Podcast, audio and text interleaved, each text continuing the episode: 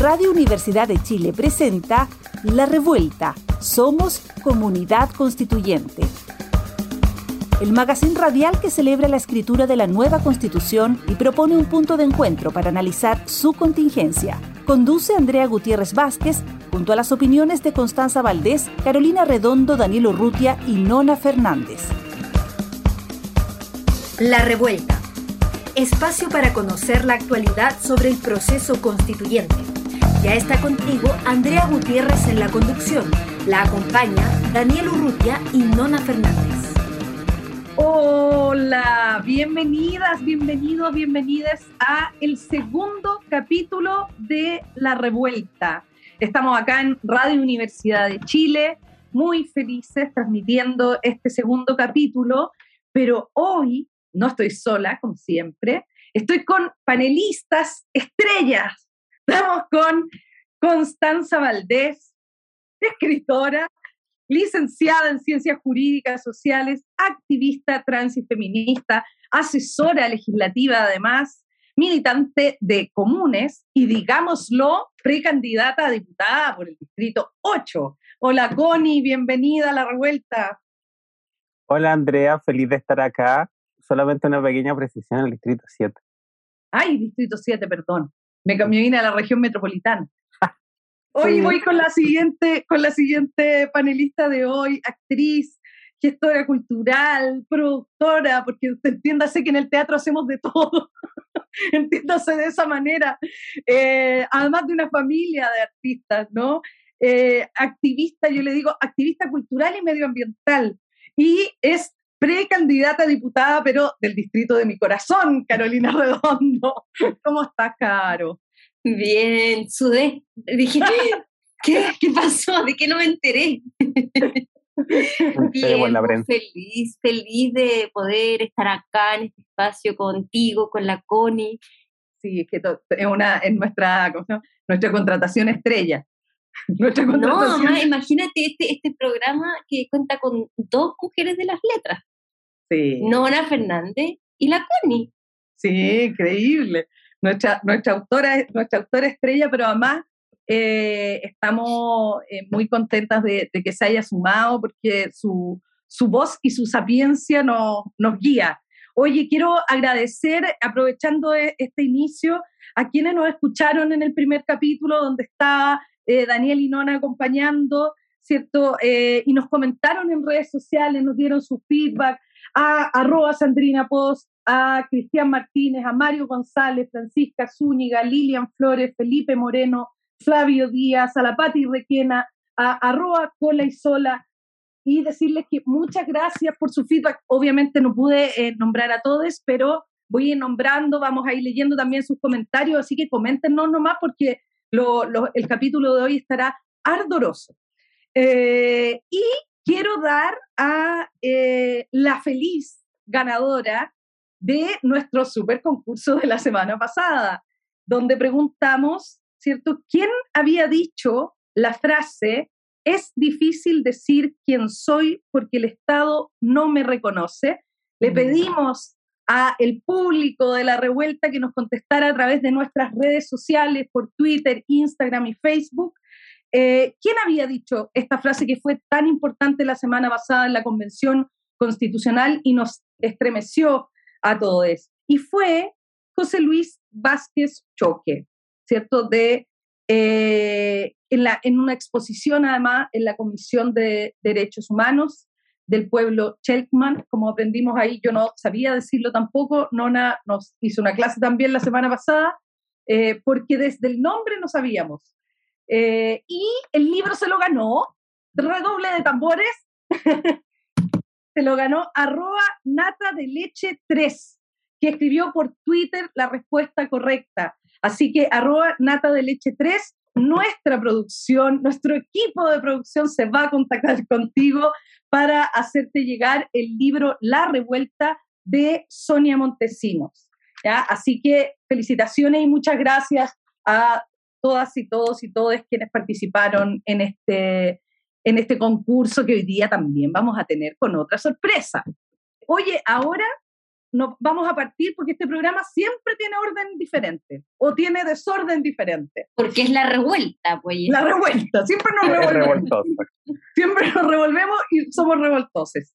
Eh, vamos a partir con nuestro otro segmento que tuvo súper buena aceptación en redes sociales, que se llama...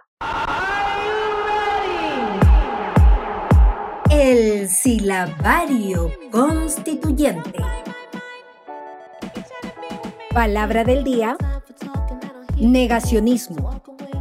Así es, se llama el silabario constituyente y hoy hablaremos, Carolina Arredondo. Negacionismo se entiende por toda acción u omisión que justifique, niegue, minimice, haga apología o glorifique delitos de lesa humanidad ocurridos en Chile entre el 11 de septiembre de 1973 y el 10 de marzo de 1990, y las violaciones a los derechos humanos ocurridas en el contexto del estallido social de octubre de 2019 y con, con posterioridad a este. Así también se entenderá como toda acción u omisión que justifique, niegue o minimice las atrocidades y el genocidio cultural de las que han sido víctimas los pueblos originarios y el pueblo tribal afrodescendiente a través de la historia, durante la colonización europea y a partir de la constitución del Estado de Chile. Muy bien. Es importante esta, eh, esta conceptualización esta semana porque es eh, este, este, esta definición que acaba de leer tan espléndidamente Carolina eh, forma parte, ¿cierto?, de mm. consolidaciones que está teniendo la propia convención. ¿O me equivoco, Constanza? Así es, la verdad es que justamente en este ámbito se ha ido consolidando varias definiciones, la Comisión de Ética a propósito del negacionismo. O sea, hemos visto que en el primer mes, además de la estructura orgánica, ahora ya se están definiendo temas más sustantivos de procedimiento y funcionamiento que son súper importantes. Eh, justamente este concepto y, estas discusiones se dan en el marco de lo que es el avance de la Convención Constitucional, sobre todo en, esta parte del avance sustantivo, del procedimiento. Hemos visto como el primer mes ya se avanzó en la orgánica, ahora estamos viendo unas cosas mucho más sustantivas y en el proceso constituyente más importante de la historia de la República de Chile no puede dejarse fuera lo que ha sido el contexto de violación a los derechos humanos, no solamente en el contexto de la dictadura, sino también en la revuelta, entonces el negacionismo no puede ser considerado como una expresión legítima de opinión. Y eso es súper importante tenerlo en cuenta para avanzar en un proceso de verdad, justicia y reparación. Sí, y pone, y pone un poco los límites cuando se hacen ciertas caricaturas, ¿no? Como, eh, porque detrás de una supuesta libertad de expresión no podemos esconder eh, los discursos negacionistas, los discursos de odio, y esto ayuda a situar a qué nos referimos cuando eh, hablamos justamente de negacionismo, porque digamos, que hay algunos sectores que utilizan estos conceptos y los tergiversan muy fácilmente. Y en este contexto es súper importante lo que pasó el viernes pasado, que no alcanzamos como a cubrirlo con el mm. programa, pero que fue el voto de censura, por ejemplo, a Arancibia, eh, en su participación, digamos lo que nadie estaba censurando a Arancibia en su participación como convencional constituyente elegido, ¿no? Sino que se estaba diciendo que la presencia eh, de Arancibia en las exposiciones, ¿cierto?, de, desde la sociedad civil, de organizaciones o de personas que hubiesen vivido violaciones a los derechos humanos, eh, podía transformarse en una situación de victimización secundaria o revictimización. Por lo tanto, no era adecuado que Arancibia asistiera eh, a ese espacio. Y se tergiversa mucho en eso porque se dice, bueno, ustedes se vuelven lo mismo que se critica y se hacen una especie de comparaciones que son brutales, porque estamos hablando de que se está comparando con genocidio, con asesinato, con violación a los derechos humanos, el hecho de decirle a una persona, usted no puede estar aquí porque su sola presencia, el pacto de silencio del cual es parte, es vulneratorio de aquellas personas que pueden venir a prestar declaración a, esta, a estas audiencias. Oye, pero yo quiero, ah, tengo una pregunta en relación a eso. Quiero yo leí mucho en redes sociales las distintas opiniones. Eh, por supuesto que salió eh, un ala de la convención eh, a, atacar e, este veto, pero también leí otras opiniones que decían que quizás era justo justo que él escuchara todas las atrocidades y que quizás eso podía generar algo, una... una, una La anagnóresis. Claro, algo así. Entonces yo me, me, cerré mi ojo y dije, a ver, ¿será así? Pero después, claro, volví un poco a lo que decías tú, Andrea, y es decir, es un proceso de revictimización muy fuerte. Pero creo que finalmente es profundamente eh, complejo y siempre poder ir mirando como los dos lados efectivamente de la cara de la moneda. Y finalmente el caballero está ahí con la cámara apagada del Zoom de su casa, entonces finalmente, ¿para qué? ¿Para qué? Para yo creo que, ¿por qué él integra esa comisión? Yo creo que también me haría esas preguntas. No sé qué les pasa a ustedes con eso. Yo creo que más de, de 30 años que han pasado de los procesos de violación a los derechos humanos, Arancilla no debe tener ninguna pizca de remordimiento. Yo creo que mucha de lo que la gente piensa, así como hagámoslo escuchar, que aun, aun cuando sea revictimización, hagámoslo escuchar, que se arrepienta. Pero a estas alturas de su vida, todavía con, su, con sus fundamentos, todavía pensando, probablemente poniéndole velita al altar de Pinochet, ¿realmente se va a arrepentir de la violación a los derechos humanos? Yo creo que no. Yo creo que efectivamente hoy más que nunca hay que avanzar los procesos de verdad, justicia, reparación. Y me parece muy curioso también que justamente de los sectores de la izquierda que critican y, y, por supuesto están ahí para condenar las violaciones a los derechos humanos, pero ahora se convierten en paladines de la moral y de la justicia. Como justamente, ya, si tú el día de ayer me querías matar, yo no voy a hacer lo mismo porque yo soy mejor moralmente. Entonces al final parece que una calidad moral de las situaciones es lo que mucha gente está defendiendo y a mí me parece que están perdiendo el foco muy grande de lo que tiene que ser el debate, que es el proceso de violación a los derechos humanos, evitar la revictimización, la victimización secundaria, lo que habían dicho ya ustedes. Entonces, me parece que la discusión debería haberse abordado hacia allá y al final no está como supuesto veto que al final termina siendo como o la lógica de excluir, por ejemplo, al nazismo como un partido, o lo de que mucha gente dice que existe la heterofobia. O sea, pasa a ser como estamos discriminando a una persona que no puede ser discriminada por tener una posición de poder. Entonces, eh, llega a ser un caricaturesco también, como, como algunos sectores de la izquierda, como paladines de la moral y de la justicia intentan traspasar este tema. Y se roban, y se roban el protagonismo un poco, ¿ah? Como que, como que se llevan, se llevan el foco de atención de la conversación o el eje de la conversación hacia, hacia un relato que tiene que ver con esta superioridad moral ¿no? Pero en realidad acá estamos hablando, eh, por eso es tan importante el silabario de esta semana, por eso es tan importante establecer los márgenes del negacionismo, de aquellas cosas que no vamos a permitir que se relativicen y que se nieguen, porque son hechos comprobados, son hechos que sucedieron y son hechos que afectan a miles y miles de personas. Eh, y por otro lado, también quería tocar como en, en este, mismo, en este mismo sentido eh, lo que va a suceder con las exposiciones, porque la, comisión al final fue acogido el hecho de que expusieran organizaciones como la Fundación Jaime Guzmán, ¿cierto? Como eh, fundaciones que son de ultraderecha. Entonces, ¿qué va a pasar en esos contextos? Eh, fundaciones que en realidad tienen su sustento eh, de discusión política, ¿cierto? Y de su desarrollo de trabajo está sentado sobre el negacionismo, ¿no? Sobre como la necesidad que hubo del exterminio, la, santificación de un personaje perverso que además al que estamos tratando de superar en esta construcción de una nueva constitución. ¿Cómo, cómo ven ese, ese, ese contexto? ¿Cómo, ¿Cómo irán a ser esas conversaciones que se van a suceder ahora en la semana que viene? Me imagino que empiezan, ¿o no? Sí, a mí me llamó la atención, escuchaba, eh, debo decirlo, a la Ale Matu contar que la Comisión de Derechos Humanos es la que mayor solicitud de audiencias recibió. Recibió 307 solicitudes de audiencia. Entonces, empatándolo un poco con lo que tú decías de, de cómo, de quienes han ejercido el poder, yo creo que este, esta necesidad que tenemos de ir a exponer, de ir a hablar, de que se escuche, así sea la Comisión de Derechos Humanos o las otras comisiones, eh, también habla de aquello que tú decías antes, Andrea, en relación a cómo se ha ejercido el poder.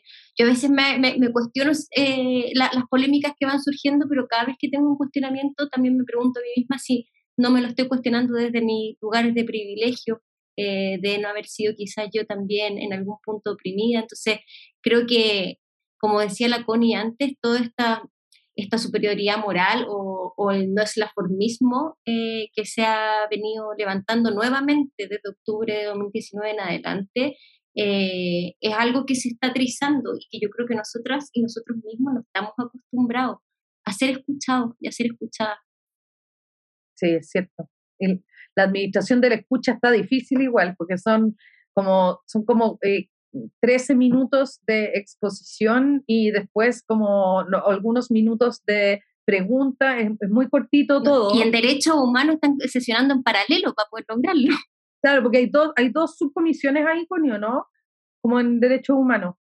Sí, de hecho ahí, bueno, hemos visto los relatos también de pueblos originarios de lo que ha significado también mm. en torno a violaciones, bueno, genocidio cultural y todo.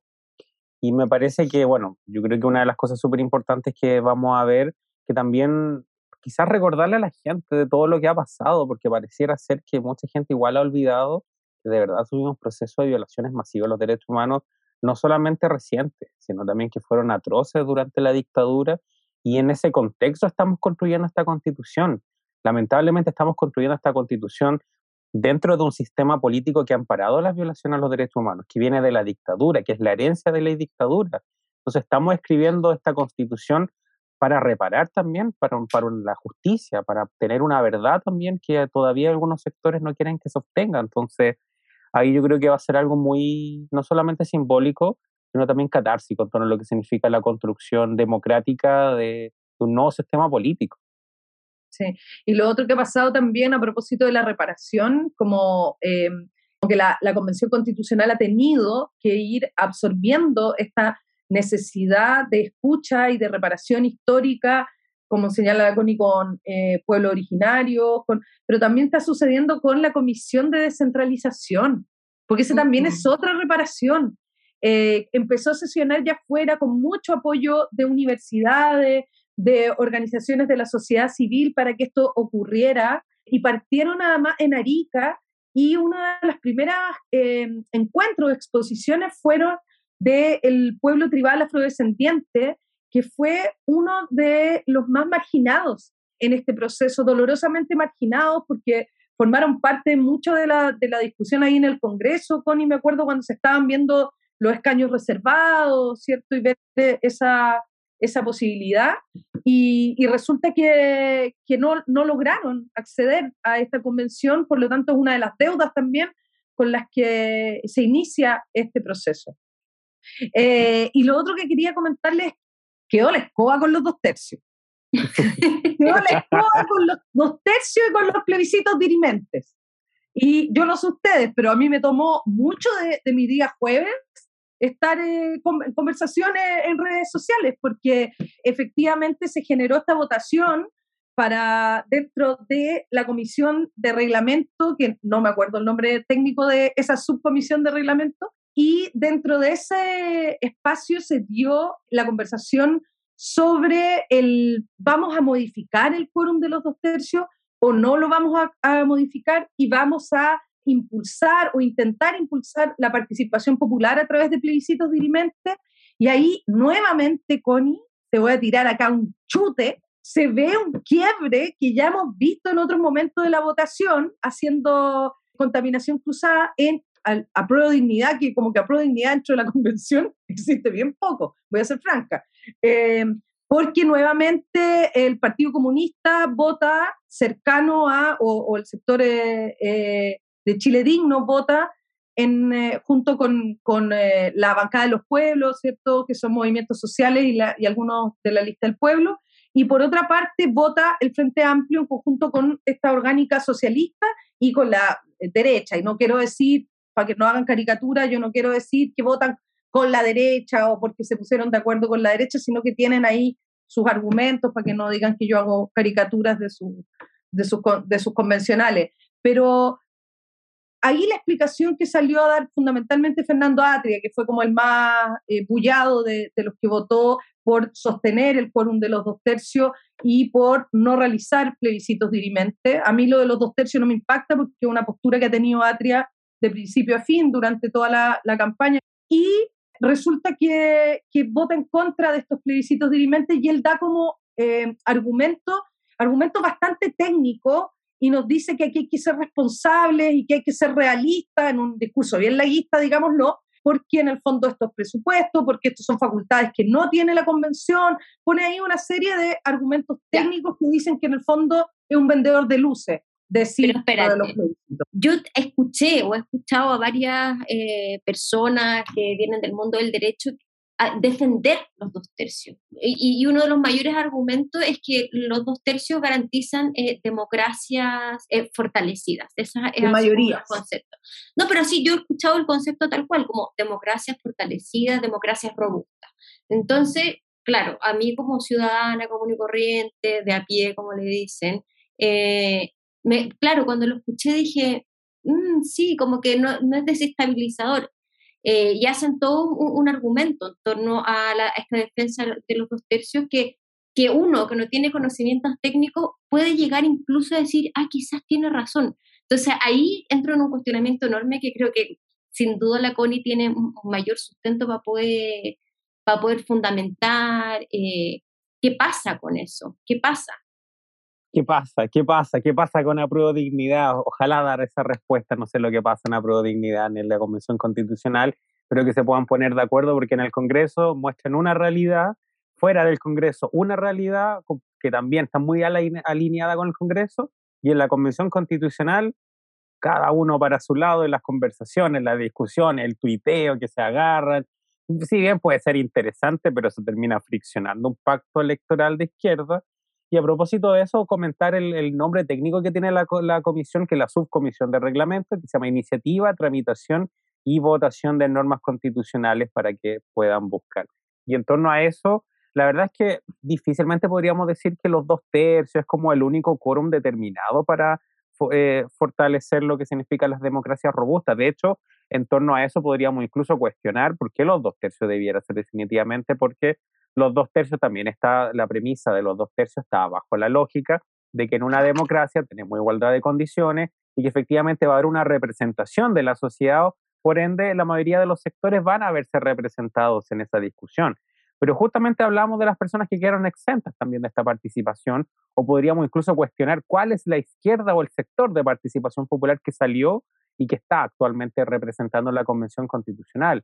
Entonces, situaciones relacionadas con derechos humanos, derechos sexuales reproductivos, con derechos culturales desde una óptica mucho más integral, o sea, incluso en esas materias quizás los dos tercios no vayan a estar y no son situaciones que pudiéramos decir, ah, son innovaciones, sino que tienen reconocimiento en tratados internacionales. Entonces, los dos tercios también es una lógica de, en una democracia ideal, en una sociedad ideal también. Entonces, por lo mismo me parece que abrir la discusión en torno a lo que significa los cuatro séptimos, quizás los tres quintos, que ya se dio de alguna manera en el Congreso, donde ahí tiene que estar la discusión muy conectada, pero no me parece para nada descabellado y me preocupa que a veces el tono moralista y el tono este académico, exclusivamente, a veces incluso patriarcal, pueda tomarse el debate, porque me parece súper importante también cuestionarse los mismos dogmas jurídicos que vienen, que vienen de hace 100 años, 50 años, en sociedades que eran completamente distintas a las que entendemos ahora. Sí. Así que bueno, ahí hay harto, harto que decir. Vamos a seguir desarrollándoles, como yo decía, con la invitada. Y ahora nos vamos a ir a nuestra pausa comercial, a nuestra pausa comercial en Radio Universidad de Chile y volvemos con más La Revuelta. Ya volvemos. Sigue en La Revuelta. Somos comunidad constituyente. Radio Universidad de Chile 102.5 FM.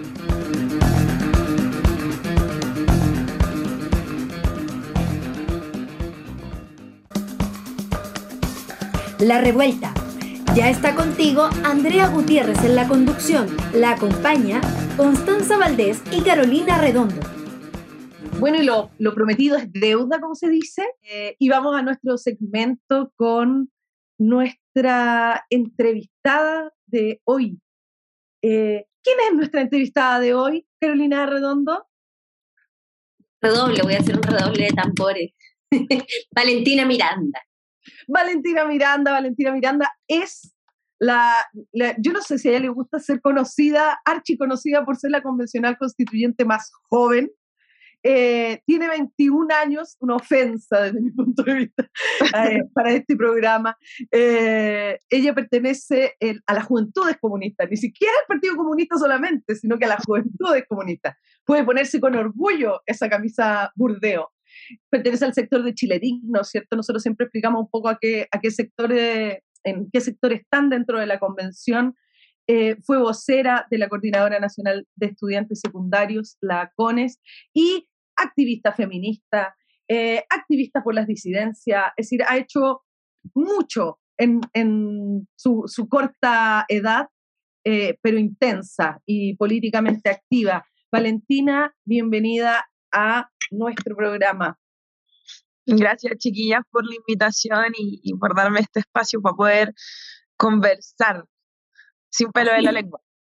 Así es, sin pelo de la lengua y sin, eh, sin tergiversar trabajo, de primera fuente. Démosle con la, Valentina, Valentina, yo, bueno, quiero declarar que, bueno, este espacio de la revuelta es un espacio muy de mucho cariño, de mucho amor horizontal y entre todas y todos hemos ido lanzando nuestras inquietudes de a quién nos gustaría escuchar, cómo, por qué y, y yo me declaro una fanática tuya, soy la cara redonda, así que tenía que decirlo, tenía que decirlo, sí, es, cierto. Em, yo sé, y es verdad, o, o, me, me, pregunto en relación a lo, a lo, que decía la Andrea de, de ser la convencional más joven, que uno dice, ya, pero seguimos con una mirada súper eh, adultocentrista en torno a tu edad, pero es como inevitable no hacerlo. Entonces, ¿cómo, ¿cómo se aborda ese espacio dentro de la convención? Eh, ¿Cómo se aborda o cómo se combate también esa mirada? Eh, ¿qué, qué, qué, sientes en el fondo? Uno igual siempre va con una mochila a algún lado de, de, la biografía de uno, entonces, ¿qué, qué sientes que eso, que eso significa? ¿Qué rol te toca dentro de la convención desde ese lugar? Bueno, yo, yo creo que lo importante, lo siento, estoy un poco resfriada. Eh, yo creo que lo importante, yo creo que lo importante es eh, tener en consideración el mérito que ha hecho la juventud popular en poder disputar los espacios de poder político.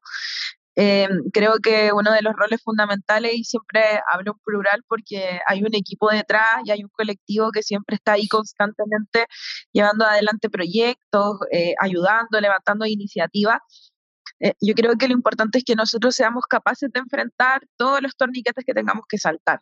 O sea, partimos el año 2019 con el salto del torniquete en el metro, yo tenía 19 en ese entonces, estaba saliendo cuarto medio, de hecho, 18 de octubre fue mi último día de clase a la semana siguiente me graduaba y bueno, no tuve licenciatura, no tuve nada. Entonces, eh, para mí, eh, saltar del 18 de octubre fue tu graduación. El 18 de octubre fue tu graduación. Es el destino.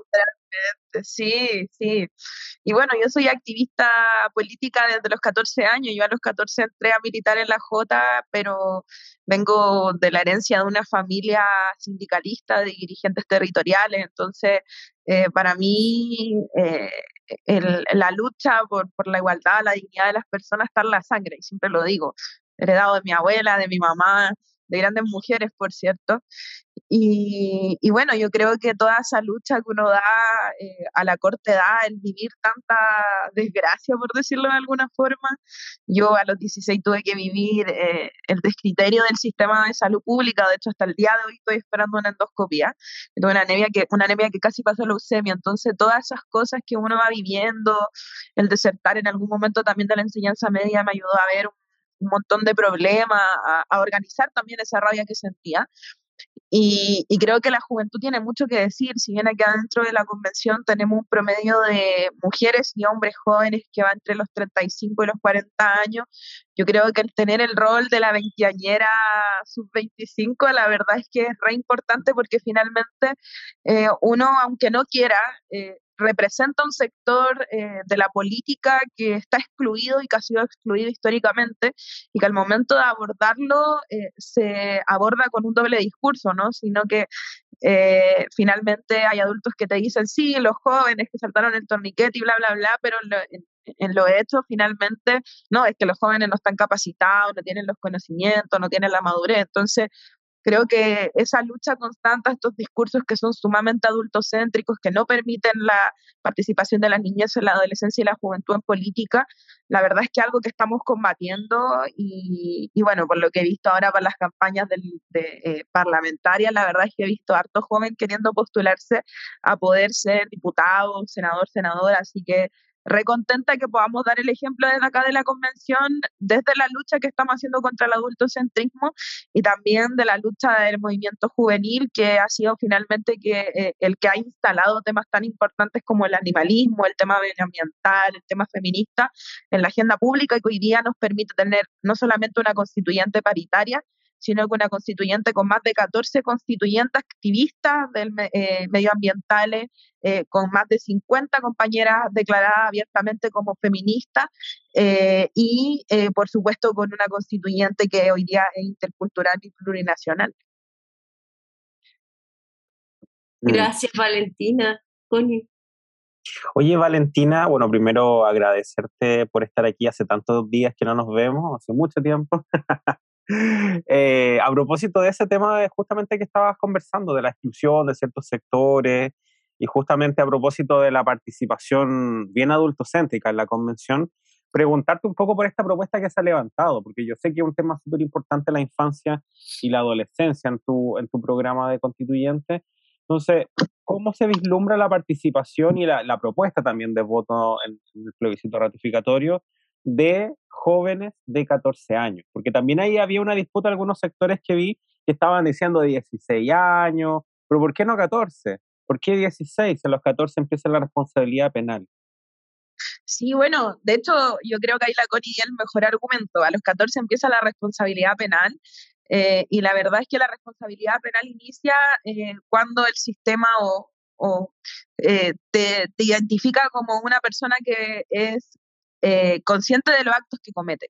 Por ende, eh, la verdad es que a mí me parece una contradicción, eh, pero enorme, que los cabros y las cabras vayan a estas cárceles para niños, que de hecho Chile es uno de los pocos países que tienen cárceles para niños, que caigan estos espacios que están hoy día a manos del Sename, bueno, todos sabemos lo que ocurre con el Sename finalmente, em, y no puedan ejercer su derecho como ciudadanos. De hecho, yo creo que la palabra ciudadanía es sumamente restrictiva con ciertos sectores de la población.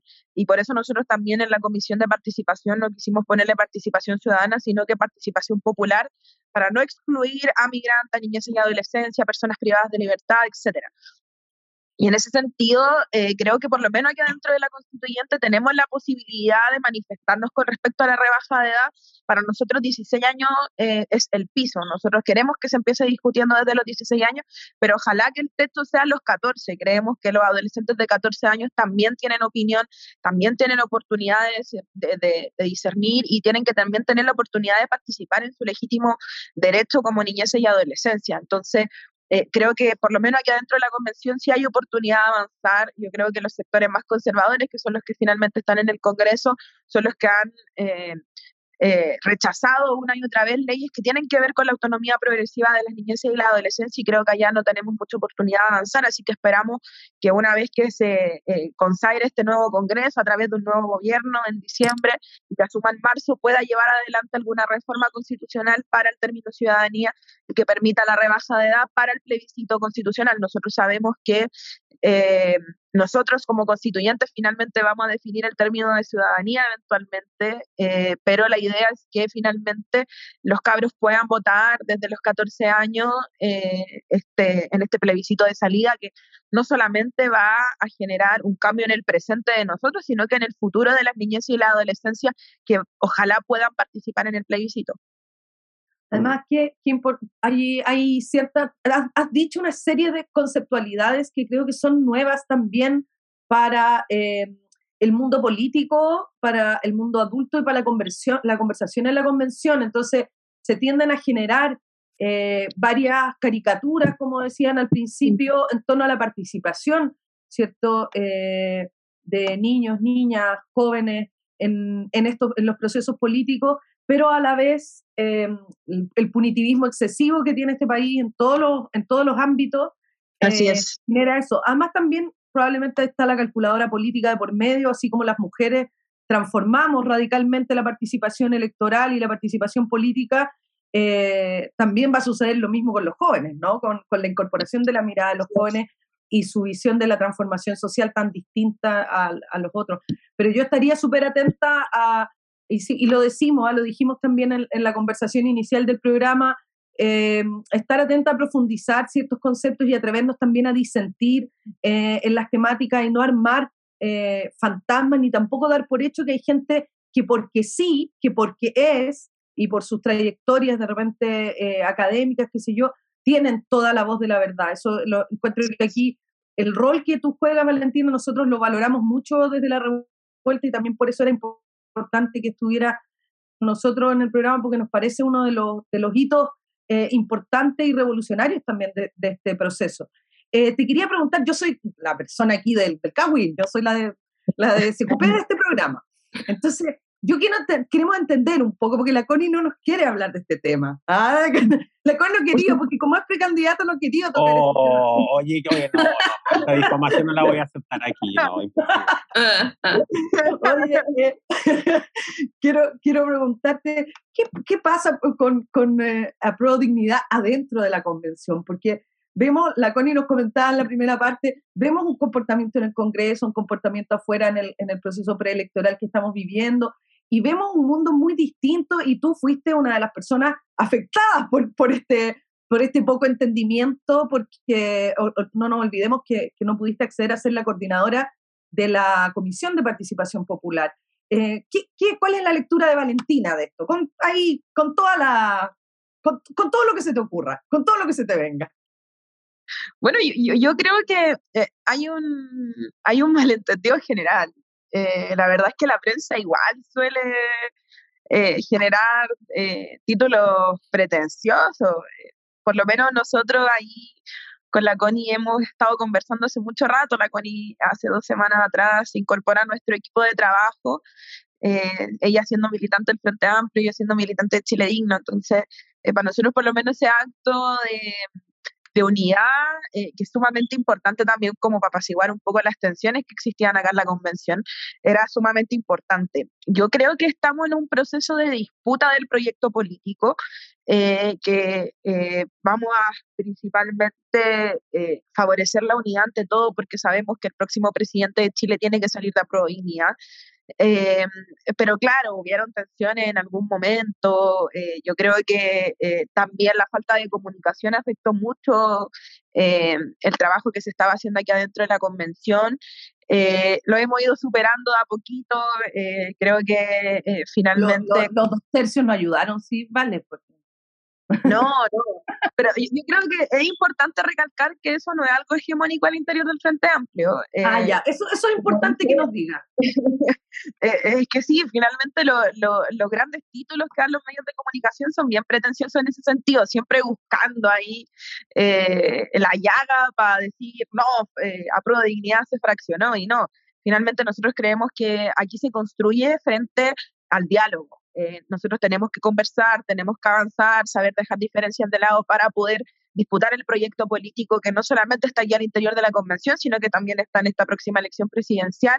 Y creo que Pro Dignidad tiene mucha, eh, mucha eh, posibilidad de ganar en, en, noviembre. Entonces, creo que hemos hecho un camino que es distinto quizá al camino que hay en el Congreso, quizás nosotros tenemos mucha más diferencia que al interior de la convención, en su mayoría eh, los candidatos que fueron por el Frente Amplio y que fueron electos también son independientes, entonces nosotros también entendemos ciertas posturas que son eh, eh, importantes para la decisión política, pero hemos estado avanzando, tuvimos nuestro momento de tensión, como Pimpinela nos peleamos, nos arreglamos, como dice Balvin, nos peleamos, nos arreglamos, nos mantenemos en esa, pero nos amamos. Yo creo que ese es el camino que hay que mantener, o sea, no somos iguales, las diferencias siempre van a existir, pero tenemos que también construir eh, en base a esas diferencias y entender que la disputa política necesita unidad y para eso nosotros necesitamos también conversar y ponernos de acuerdo.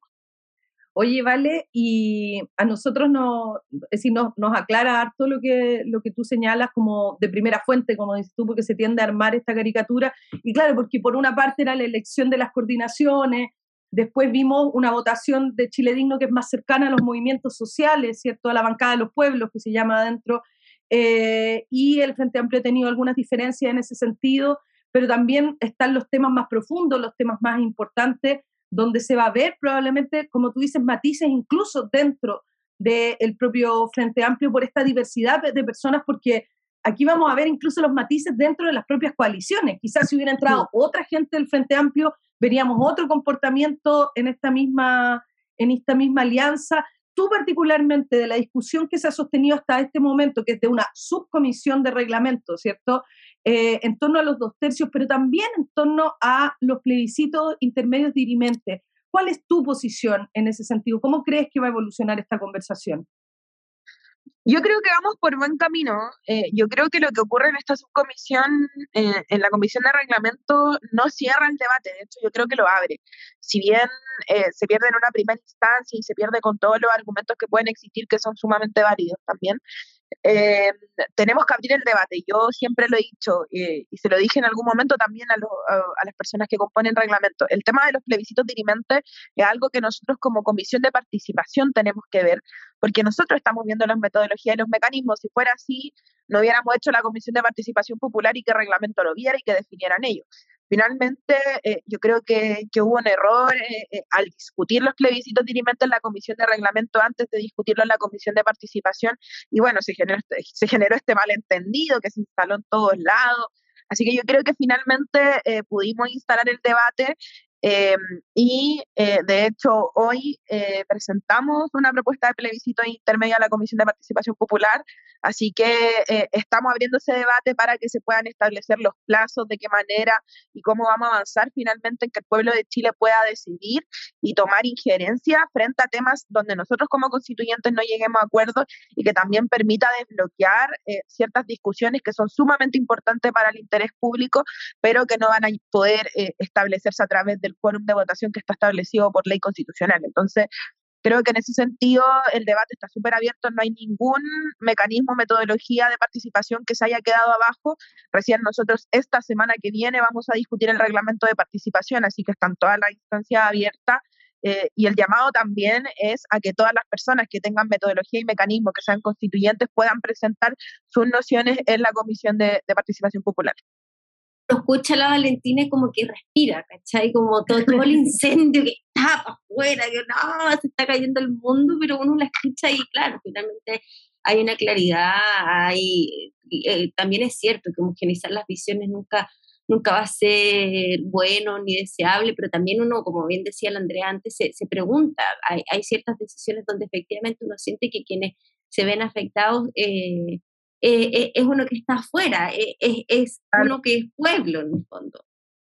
Sí, no, yo creo que estamos caminando por ancho camino. yo creo que, como dije, a través de las diferencias podemos construir y bueno, esperamos que todas estas situaciones malentendidos que, que, se han formado y que finalmente son súper carboneados por, por, los grandes medios de comunicación que tratan, como dije, de buscarnos la llaga ahí eh, desinforman. Y yo creo que lo más importante es tener estos canales de comunicación que informan con la verdad y también dan un poco más de tranquilidad a aquellas personas que quizás desconfían un poco del proceso, pero nosotros los constituyentes la tenemos súper clara y, vamos a seguir caminando por ahí, por, donde encontremos el acuerdo y favorezca, por supuesto, al pueblo de Chile. Así, así se les ve, se les ve trabajando arduamente, eh, se les ve enganchando poco con la polémica, pero también la falta de tiempo ayuda para eso. Vale, te queremos dar las gracias por, eh, por haberte dado este espacio. Sabemos que es cada vez más difícil que nos puedan abrir ahí un espacio en las agendas, pero nos parece que es súper importante escuchar de, de, sus voces también que, cómo son estas discusiones, cómo ocurren. Eh, y decir también que nosotros, y lo hemos dicho harto en la revuelta, y a propósito de lo que decía Carola, de lo que comentabas tú, ¿cierto? No ahogar las discusiones, no cerrar las conversaciones. Estas son discusiones que van a ocurrir por un largo tiempo, no que se haya votado algo o que alguien haya manifestado una postura significa el cierre de eso, incluso significa también que las propias personas que opinaron algo bajo otras condiciones pueden opinar otra cosa. ¿ya? Quizás con una garantía, por ejemplo, de, de, plebiscitos dirimentes que estén solucionados técnicamente, hay otras personas que se van a sumar a la posibilidad de esta iniciativa. Son gestos políticos que son súper importantes y que hay que ir construyendo, ojalá, en una, en una mayoría ahí dentro de la convención. Eh, amigas, se nos fue el tiempo, eh, porque todo vuela en este programa. Así que eh, muchas gracias. ¿Vale? Gracias. Chao, chao. Chao, chao. Oye, eh, que quedé mal con la entrevista. Ya quedé como tocada, quedé tocada con esta entrevista. oh, ya. Quiero decirles que ahora vamos a otra sección hermosa que amamos porque estamos armando este curso que existe en la Convención Constitucional. Es la sección que se llama El anuario de la semana. Esta semana tenemos a Rodrigo Rojas. Tiene 37 años. Como dice él, todo esto lo dice él, ¿ah? es un ciudadano de a pie, no tiene título, solo un oficio eh, aeronáutico encargado de operaciones de vuelo, hijo de la clase media asalariada y endeudada, es el menor, Rodrigo, de cinco hermanos, admirador de los pueblos originarios, inquieto, apasionado, es un manifestante oncológico activo y despertado desde el 18 de octubre, amante de la manifestación callejera, constante de construcción de los paradigmas neoliberales. Rodrigo Rojas, que es de, un, eh, de la lista del pueblo, ese es su sector dentro de la Convención Constitucional, para que se entienda el mapa. Así es, y sí, dice, apodo, pelado. Pelado Bade lo conocemos, ¿no? Regalo útil, un gorro de lana. Frase célebre, veí si yo te dije. Mascotas, Mila y Nino, sus perrites, y el loro, Bartolo. Signo zodiacal, Libra. Lo que nunca se vio, haciendo caso a las indicaciones de su hematólogo, llegando a la hora la quimio o cuidándose el catéter. Oye, este está buenísimo. Amor platónico. Nuestro compañero, el juez Daniel Urrutia. Oye, la noticia de la semana. ¿Será que en este programa también nacerá el amor? Muy bien. Ojalá, coño, ojalá. Sueño frustrado, ser tripulante de cabina de pasajeros, pero lo cumplió hace cuatro años. Ah, muy bien. De sueños cumplidos. Oye, excelente. Yo solo quiero hacer una mención porque en las redes sociales de La Revuelta eh, se lanzaron las gráficas de el anuario de la semana pasada y también del silabario con un arte hermoso de nuestros compañeros, los contadores auditores, así que hacerles una mención, no, creo que no lo habíamos hecho. Importante, sí, lo hicimos en el, primer, en el, primer, capítulo hablando de, del equipo en general, pero es importante mencionar el arte que siempre es un éxito, ¿ah? Es, siempre es un, eh, un éxito. Los contadores triunfan. Yo, yo no gané, pero ganaron los contadores. Eso, eso, es lo importa, eso era lo importante, era el objetivo de la campaña. Oye, chiquilla, esta semana en eh, nuestro, bueno, mandarle un, beso a Pelado Bade, ¿ah? muchas gracias por darnos estos datos, por la disposición y porque en general sus compañeros en la Convención Constitucional lo quieren mucho. Así que capaz que al final de año en nuestra sección anuario constituyente sea mejor compañero. Anda a saber tú. Anda a saber tú. Oye, y el eh, premio Limón, ¿a quién habría que darle el premio Limón? Hay, hay, harta candidatura ahí. Oh, ¿ah? otro, otro, el premio al mejor converso. Oh.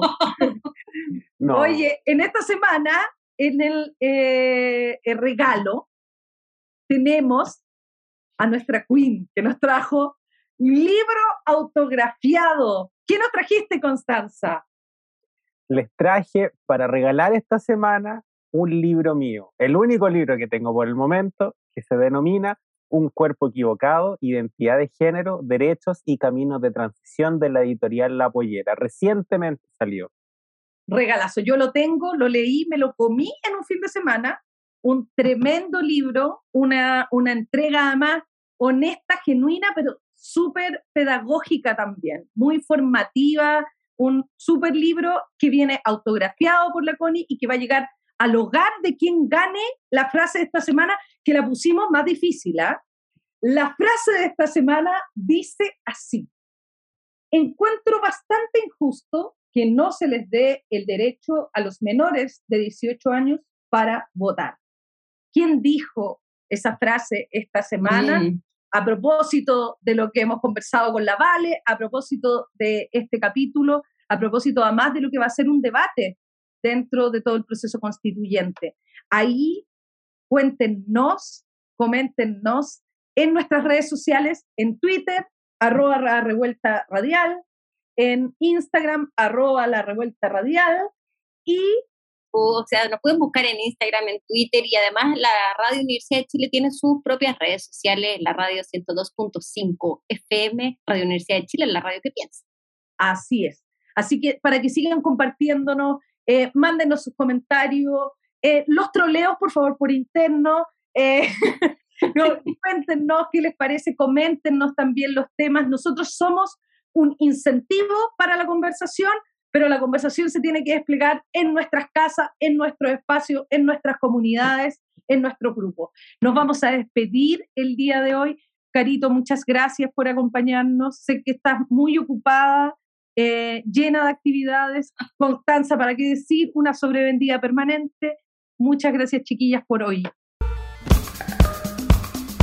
Radio Universidad de Chile presentó La Revuelta. Somos Comunidad Constituyente el magazine radial que celebra la escritura de la nueva constitución y propone un punto de encuentro para analizar su contingencia.